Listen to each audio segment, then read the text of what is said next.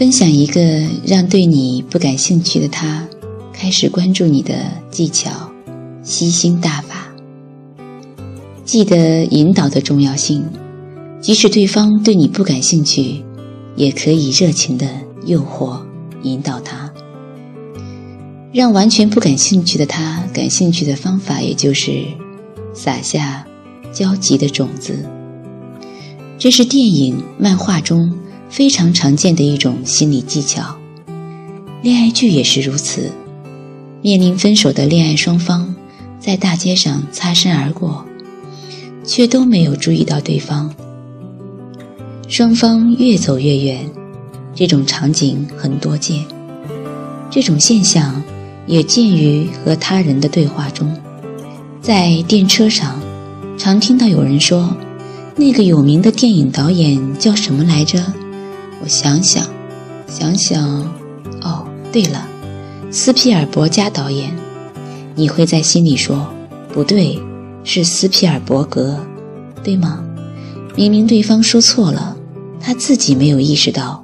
作为旁观者，你就会有些着急了，跟自己完全没有关系，本来完全不在意他人之间的对话。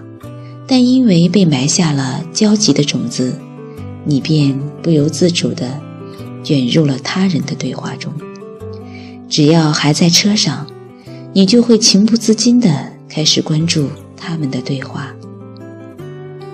这种让本不感兴趣的人开始对你感兴趣的方法，就称为吸星大法。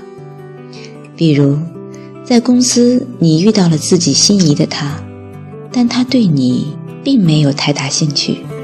有一天公司聚餐，你可以试着故意在他面前说一些错误的话，不过你要仔细观察，分析他擅长的领域，说一些关于这个领域里错误的话语。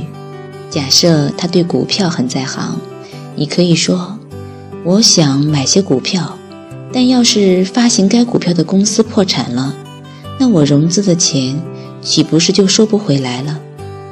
他一定会插话回答说：“买股票不是融资，而是投资。”如果你问的是大家都知道的错误，可能会让他产生这样的想法：“天啦，这么幼稚的错误，谁行行好教教他呀？”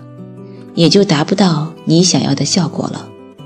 而如果是只有他知道，或者是……他非常懂的领域，他一定会忍不住纠正你的错误。他无法忽略这个焦急的种子，于是进入了你的世界。接下来，你只需要扩展话题：融资和投资有什么区别呢？简单的说，融资是借的，必须要返还；但投资是赌博，所以有损失时也无需返还。你懂得可真多，学习了，这样的对话继续，他就越来越卷入你的世界。对于他来说，你的存在感越来越强烈而明确。不过，用这个吸星大法让他卷入后，就要马上停止种下焦急的种子。如果你总是故意说错一些话，让对方忍不住插话。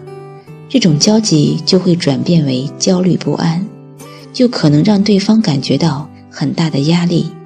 因此，这种方法只适用于让对方对自己产生兴趣的阶段。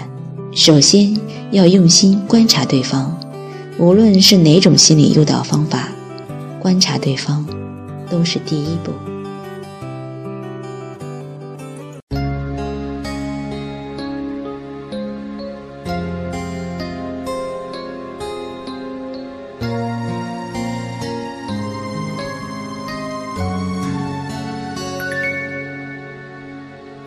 乌云遮蔽了天空，窗外又是阴雨时候，山下的恋人中不再有你我手牵手，一切过了太久，我们的十字路口，下一站是谁在等候？你我的方向盘却向着相反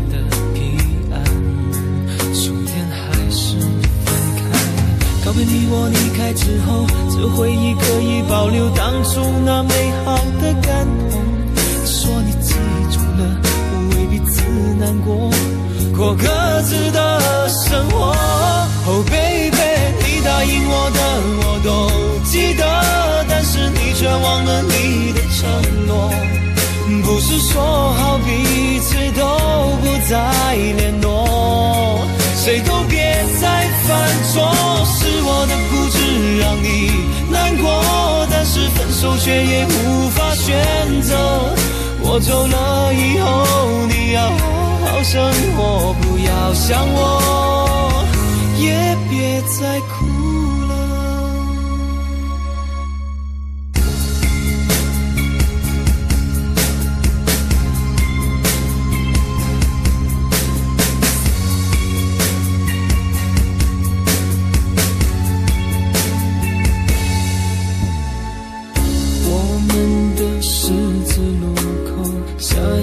是谁在等候？你我的方向盘却向着相反的彼岸，终点还是分开。告别你我离开之后，只有回忆可以保留当初那美好的感动。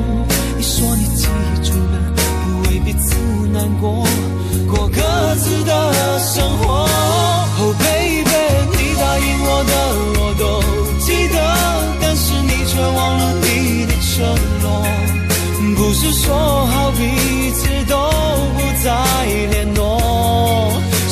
别再犯错。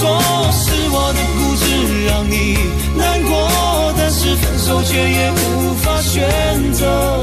我走了以后，你要好好生活，不要想我，